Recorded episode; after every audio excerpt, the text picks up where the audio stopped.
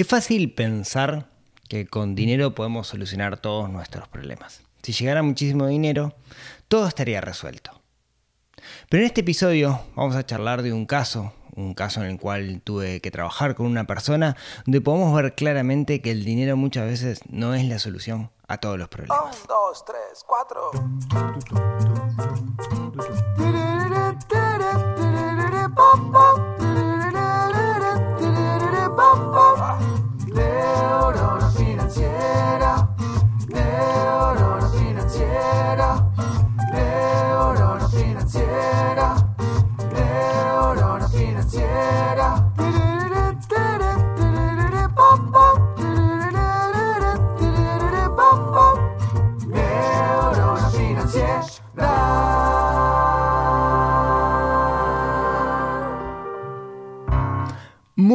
Buenos días, tardes, noches para todos.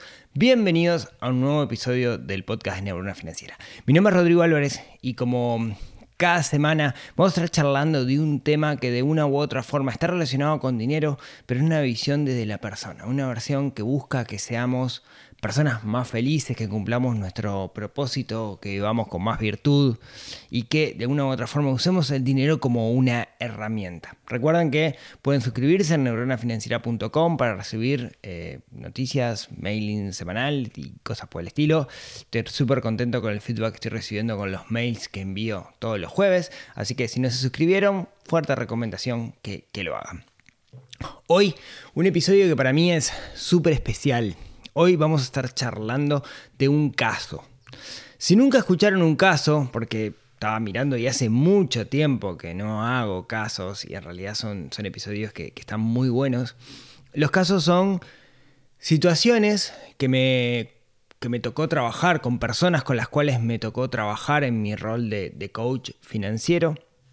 Usualmente son alumnos de, del PFP, del Plan Financiero Personal, que es la comunidad de neurona financiera, donde trabajamos en pro de construir un plan financiero y dejar de sufrir estrés por dinero, donde de alguna manera vemos un conjunto de herramientas que, que escapan a lo que podríamos charlar por, por, el modo en el cual lo vemos, a lo que podemos charlar en el podcast. Y dos por tres lo que hago son estos episodios donde tomo estos casos, donde tomo eh, situaciones y intento contar cómo se dieron esas situaciones y cuál fue la solución que le encontramos o que no le encontramos, porque al final del día siempre depende de la persona. Uno como coach lo que hace es guiar, pero en el proceso de cambio es la persona quien tiene que llevarlo adelante. Una aclaración, eh, siempre cambio la realidad. Lo que les voy a contar es una modificación de la realidad, no es tal cual justamente porque, bueno, hay una persona en el medio que es probable que esté escuchando este podcast eh, y, y, entonces lo cambio bastante para que no esa persona no se sienta afectada, dejando el, el espíritu del problema. ¿sí? Y hoy, como yo les decía, lo que les voy a contar es la historia de alguien que, si bien tiene mucho dinero, en su mentalidad no se siente como que tiene mucho dinero y justamente ese es el gran problema y esto es lo que vamos a ver ahora. Entonces, déjenme contarles la historia. Y la historia la he nombrado a la, a la dueña de esta historia le he nombrado Juana. Juana es una persona de eh, día de hoy 45 años. No, 45 años en el momento que tuvimos esta charla, que ya fue hace unos cuantos años. Juana nació en España, ¿sí? en un contexto de una familia súper humilde, ¿sí? o sea, nació en el 75, 76, en un contexto de una familia eh, humilde donde no tenía una muy buena relación con su padre. Su padre, muy buscavidas, en algún momento decide irse a trabajar, a buscar la vida a Sudamérica y llega de alguna u otra forma a Uruguay. No tenemos muy claro bien los medios, pero la cuestión es que en Uruguay este padre trabajador eh, logra hacer una, una pequeña fortuna.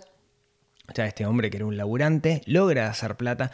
No tenemos muy claro o no lo sé yo, al menos cómo hace ese dinero, que lo hizo, hizo mucho dinero en poco tiempo. Quizás eso sea parte del problema y quédense con ese, con ese, con ese apunte. Juana no se llevaba bien con su padre, no había una buena relación. El hecho de que fuera un padre bastante abandónico, de que se fuera ido del país, etc.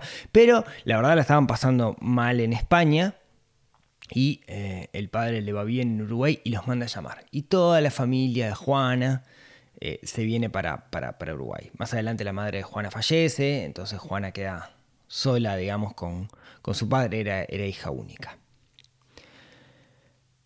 Cuando viene más o menos a los 19, 18, 19 años es que se viene, que se viene Uruguay. ¿sí?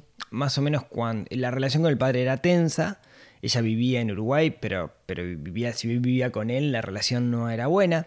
La cuestión es que cuando el padre de Juana, bajo dicho, cuando Juana tenía 25 años, su padre fallece de forma inesperada. Eh, un shock, Juana estaba sola, en ese entonces en realidad no, estaba sola porque era madre soltera, tenía, tenía un hijo y su padre había armado una especie de testamento. ¿sí? Cuando digo una especie de testamento era que había dejado claro cómo tenían, qué iba a pasar con sus bienes. Acá estoy modificando un poco la historia, la historia es un poco distinta, pero la cuestión es que el padre había hecho una especie de, de, trust, es una figura legal anglosajona que no existe en el código civil latino, en realidad sería un fideicomiso financiero. La cuestión es que a Juana le va a tocar, eh, administrado por un estudio, y esto es relevante, le va a tocar un sueldo, ¿sí? Pero por distintas razones le va a tocar un sueldo bastante alto, en el entorno de los 10 mil dólares, pero por distintas razones ese sueldo lo va a tener hasta que tenga 50 años. Juana tiene 25, o sea, 50 años lo ves como esto para toda la vida. Bien. Y también heredó un conjunto de propiedades. ¿Qué propiedades? Propiedades grandes, propiedades suntuosas que el padre había tenido y que eran parte de su negocio, ¿no? que el padre las, las alquilaba. Bien. Eh, Juana recibió esto a los 25 años, joven, con un hijo, y si bien era consciente de que en un momento se iba a terminar, creo que ahí viene el, primer aprendizaje, ¿no? Nos cuesta muchísimo como seres humanos visualizar el futuro, nuestro futuro. Creo que lo, he contado en varias ocasiones, pero una vez leí en estudio donde decía que nos ponían a nosotros en un, razonador magnético y nos hacen pensar en nosotros, luego nos hacen pensar en el nosotros del futuro y lo que demostraron es que nuestra visión de nosotros del futuro es exactamente la misma que pensar en un extraño, o sea, no pensamos en nosotros dentro de 20 años como si fuéramos nosotros, entonces no actuamos en consecuencia. Tiene sentido desde el punto de vista humano-animal, nosotros como humano-animal no, pensamos que vamos a, vivir para, siempre, ¿no? Nosotros qué queremos? Queremos sobrevivir el día y que la especie, digamos, que la especie prospere de alguna manera, ¿no? Entonces, no estamos hechos para pensar en nosotros dentro de mucho tiempo y eso hace que actuemos de alguna manera en el corto plazo. Bueno, a Juana le pasó lo mismo. Juana no, no, de alguna manera sabía que en algún momento se le iba a cortar la canilla pero digamos que la dejó, la dejó pasar. Pero llegando a los 45 años, ya cerquita, los 50 se veía como súper cerca. Y de repente se le iba a cortar esa canilla, ¿no? Se le iba a cortar ese sueldo que iba a tener, producto de ese testamento, de ese fideicomiso, no importa la figura legal, pero se le iba a cortar, ¿no? Y ahí empezó como medio en crisis. ¿Qué hago? bueno, ahí es donde empezamos a trabajar juntos en, un proceso, ¿sí? que todavía está abierto ese proceso, todavía no, está cerrado, porque como veremos más adelante, implica mucho más de cómo gestionar el dinero. Implica un montón de aspectos que están más relacionados con cómo pensamos que, con cómo gestionamos. Mucho se habla de la mentalidad con respecto al dinero. y creo que ahí hay un problema. El problema es que si nosotros visualizamos como que la mentalidad lo es todo, yo me mentalizo, yo eh, curo mis heridas con respecto al dinero, voy a salir adelante. Y no, no es así. Es una condición necesaria. Yo tengo que tener un buen relacionamiento con el dinero, tengo que entender el concepto del dinero, si quieren tengo que entender esa energía. Pero no basta con entenderla, también tengo que usar herramientas. Entonces, por eso yo estoy muy en contra, en, muy en contra no, miro con una visión bastante crítica aquellos que piensan que todo se soluciona con mentalidad, que todo se soluciona con visualizar. Es una condición necesaria, pero no es suficiente. tenemos que hacer cosas. Solo con pensar eh, no se solucionan los problemas. Y ahí estaba con sus 45 años y comenzando este proceso. Cosas que descubrimos al, comenzar a trabajar, al comenzar a indagar en su día a día. Eh, ella tenía dos grandes fuentes de ingreso. Por un lado ese sueldo que se iba a cortar y por otro lado tenía la renta de sus propiedades. Eran propiedades grandes que tenían un costo alto de mantenimiento. Entonces, algo que vimos que la rentabilidad de esos negocios, si bien los números eran altos, la rentabilidad no era tan alta. Quiero decir, en bienes raíces, usualmente no te da más plata tener una casa muy grande y alquilarla, sino que te da más plata tener casas chicas y alquilarlas. Por varias razones. Primero, por precios de mercado, pero otra de las razones más importantes es el costo de mantenimiento. Cuanto más alta es una casa, más grande es el costo de mantenimiento, más son las posibilidades de que se rompa algo. Y por otro lado, donde tuviera un mes, dos meses donde la casa no estuviera alquilada, fíjense que estamos hablando de una vivienda que de repente, eh, por, su volumen y por su tamaño, eh, era para, no sé, mm, empresarios extranjeros, em, empresarios diplomáticos, ¿no? A ese nivel, ese tipo de casa estamos hablando.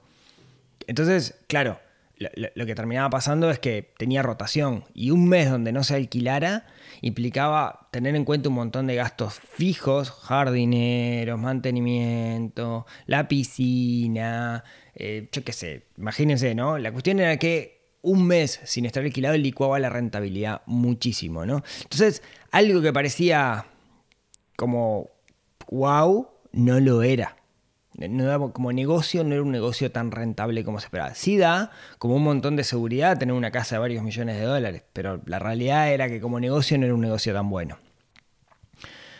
Lo otro que, descubrimos en ese proceso fue que eh, a partir del podcast y del PFP, Juana comenzó a llevar un registro de gastos. Pero ahí tenemos varios problemas. Juana utilizaba de forma indistinta la tarjeta de crédito y la tarjeta de débito. Y el hecho de llevar un registro de la tarjeta de crédito, en particular cuando tenés muchas tarjetas de crédito, se hace bastante complicado, no es sencillo. En particular si pagas en cuotas por el simple hecho de decir que vivo que soy pago en cuotas. Entonces, la realidad es que el registro o la conciencia que tenía Juana de sus gastos no, eran reales, tenía una visión que era distinta a la, realidad. ¿sí? En particular por esto de la tarjeta de crédito. Y ahora veremos que una de, de las cosas en las cuales trabajamos es en simplificar su, su, su metodología de gastos para evitar las tarjetas de crédito. No porque la tarjeta de crédito sea mala, sino para simplificar el proceso de entendimiento de su situación financiera. Eh, ¿Qué otra cosa? Bueno, una de las cosas que a mí más me llamó la atención y esto capaz que Juana no era consciente o no es consciente hasta el día de hoy, por más que lo, hablamos, y es que mujer, madre soltera, eh, había heredado todas estas propiedades y había un conjunto de estudios de personas, contadores, abogados, etcétera, que estaban alrededor de ella, que literalmente a mi entender eran unos chupasangre. O sea que estaban aprovechando de su situación de, entre comillas, fragilidad para cobrar tarifas mucho más arriba que las tarifas del mercado. Y le, estaban trayendo cada tanto oportunidades de inversión que parecía tipo wow, y era porque tenían un conocimiento de causa de la capital que, ella tenía, la cantidad de capital que ella tenía, y abusaban, digamos, de ese, de ese conocimiento de causa, trayéndole oportunidades que no, no los eran tal. ¿sí? Entonces ahí eh, eso me llamó mucho la atención, ¿sí? porque también está relacionado con, esa autoestima financiera, es decir, yo, domino mi situación financiera. Y, en realidad el hecho de tener estos estudios que estaban ahí dando vuelta, que gestionaban parte de su vida, lo que hacía era menguar esa, esa autoestima. Por eso es súper importante que nosotros nos la creamos con esto del dinero, ¿no? Que nosotros no solo aprendamos las técnicas, sino que seamos sólidos y entendamos lo que estamos haciendo. Por eso no se, no se trata solamente de seguir recetas, sino se trata de entender, y esa es la clave. Lo otro era, y esto es súper relevante, quizás parezca un dato anecdótico, pero Juana, Juana, la dueña de estas propiedades valuadas en varios millones, etc., estaba metida en un sistema multinivel. No me acuerdo cuál era. Supongamos que eran las, las ollas SM. ¿Vieron estas ollas que sí, maravillosas que cocinas un montón de cosas? Esto no es un juicio de valor sobre los multinivel o si son piramidales o no, etcétera. Ella vendía ollas. Punto. Y vos decís, che, tiene millones y está vendiendo ollas. Eh, si necesitaba vender las ollas, no desde el punto de vista financiero. Sí desde el punto de vista psicológico. ¿Por qué? Y ahí, y esto es la, es la clave. Juana no sentía que el dinero que ella tenía era de ella. Necesitaba crear su propio dinero. Ella dejó de estudiar, eh, no sé si lo comenté, pero estudiaba psicología, abandonó la carrera. Y el hecho de vender y recibir ingresos por sí misma la empoderaba de una forma que las propiedades de varios millones no la empoderaban. Y, ahí está la clave, ¿no? Y ahí está la clave y eso fue parte del, proceso. Las únicas inversiones que tenía Juana eran eh, bienes raíces, eran propiedades. Y eso también es relevante. Eso también es relevante porque inclusive ella compró propiedades, pero cuando las compró, las compró a partir de sugerencias de este estudio que la asesoraba, y inclusive este estudio les, le, ayudaba, entre comillas, a comprar las propiedades por medios de hipotecas, pero las hipotecas se las daba el propio estudio, ¿sí? Eh, cuando en realidad perfectamente podía haber hecho esas compras contados, en realidad hacía hipotecas a muchos años con cuotas súper altas, porque el estudio se lo sugería, le decía que era un buen negocio y era como una confianza ciega con respecto al estudio. Claro, no logré que dejara de trabajar con ese estudio al final de, este proceso, o aún todavía, pero ojalá no necesitara ese, estudio. Bueno, ¿qué hicimos? ¿O por dónde vinieron los tiros como para poder ayudar a Juana? Y, yo sé que ustedes dirán, pero no es mi caso, ¿qué me aporta esto? Bueno, yo lo que, lo que quiero dejar en este episodio es que los problemas de dinero son eh, horizontales a la cantidad de dinero que tengamos. ¿sí? Eh, y, quiero que, vean por dónde venían los tiros, porque los podemos sentir. los mismos problemas los podemos tener nosotros con mucho dinero, con poco dinero. Bueno, lo primero fue que Juana tomara conciencia de que no se sentía dueña de su patrimonio. El tema de la relación con su padre, que no se llevara bien con su padre, de que su padre falleciera, de que se quedara sola, madre soltera, que hubiera heredado todo eso, que recibía... Ella no se sentía dueña. Y entonces lo primero fue trabajar su autoestima, porque también todo esto chupasangre que tenía alrededor de una u otra forma abusaban de esa situación y le recordaban a diario que ella no era dueña de eso. Entonces lo primero fue un trabajo de reforzar la autoestima y en realidad era que tomara conciencia de algo.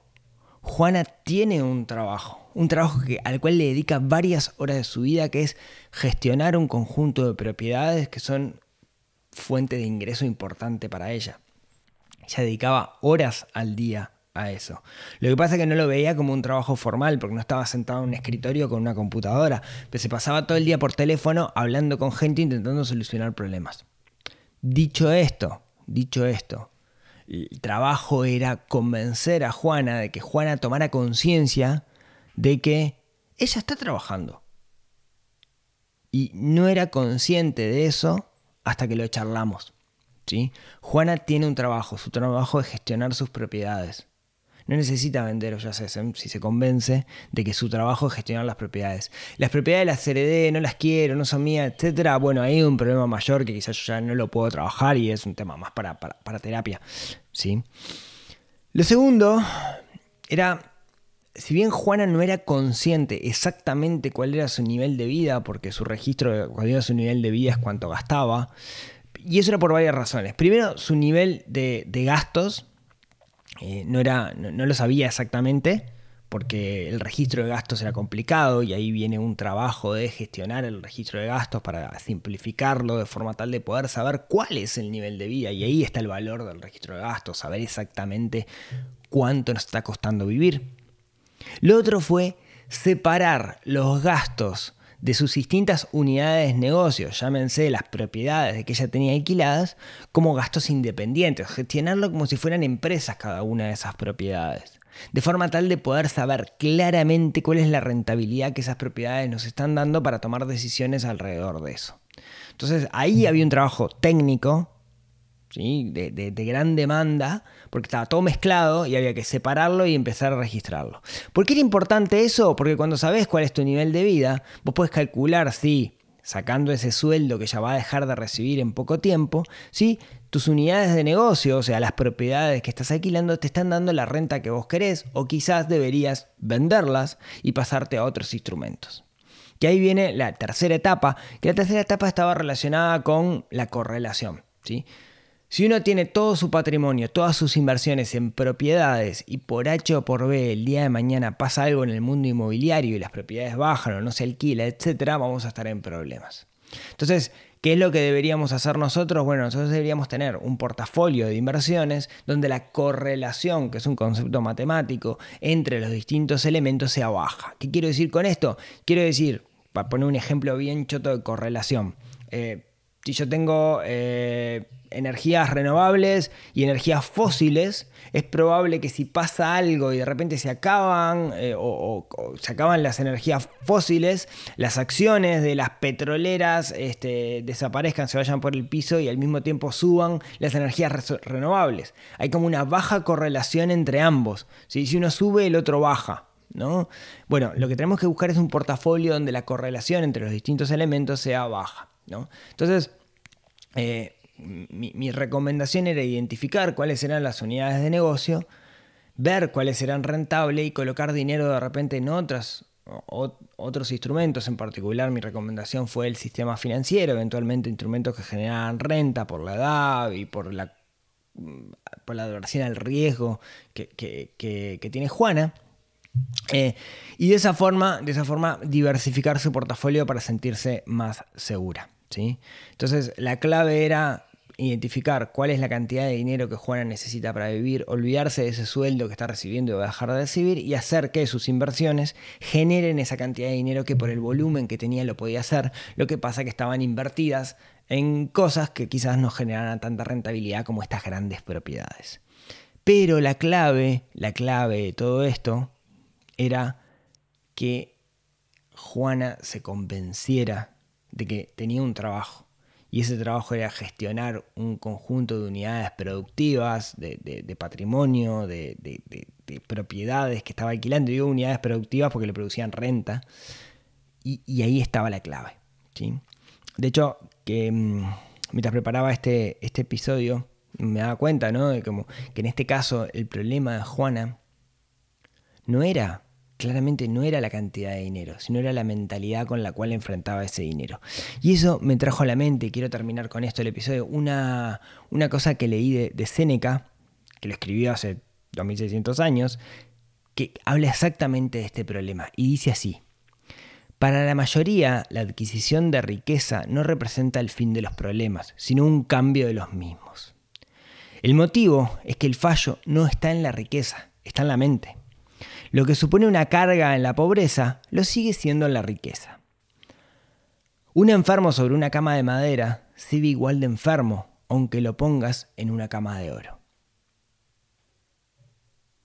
Allá donde lo poses, su enfermedad seguirá con él. De igual manera, una mente enferma lo seguirá estando en la pobreza o en la riqueza. Entonces, como yo decía, el hecho de sanar nuestra relación con el dinero es una condición necesaria. Pero no es suficiente, pero es necesaria. Tenemos que sanarlo, porque si no importa cuánto dinero nos caiga del cielo el día de mañana, vamos a seguir teniendo problemas. Espero que les haya gustado este caso. Como siempre, cuéntenme el feedback, cuéntenme qué les pareció. ¿sí? El caso de Juana me parece que es un caso eh, súper, súper, súper interesante. Sepan que modifiqué un montón de cosas, ¿sí? modifiqué un montón de cosas de este caso, que no es tal cual, eh, muchas cosas, pero la idea principal está. Muchas gracias por escucharme hasta acá. Muchas gracias a todos los que me ponen sus estrellitas en, en Spotify y en iTunes y en YouTube. Eh, muchas gracias a los que me dejan los comentarios en YouTube, que estoy subiendo los videos desde la cocina de mi casa. Eh, y que es mi estudio y es donde grabo y es donde vivo, básicamente. Muchas gracias a todos. Como siempre, si tienen ganas, nos vemos, nos hablamos, nos escuchamos el próximo miércoles en otro episodio que ayude a desarrollar esa neurona financiera que tenemos un poquito dormida y que estamos obligados a despertar para ser personas más felices, para de alguna u otra manera conquistar este mundo que nos ha tocado vivir. Les mando un abrazo a todos y nos vemos la próxima semana. Chau, chau.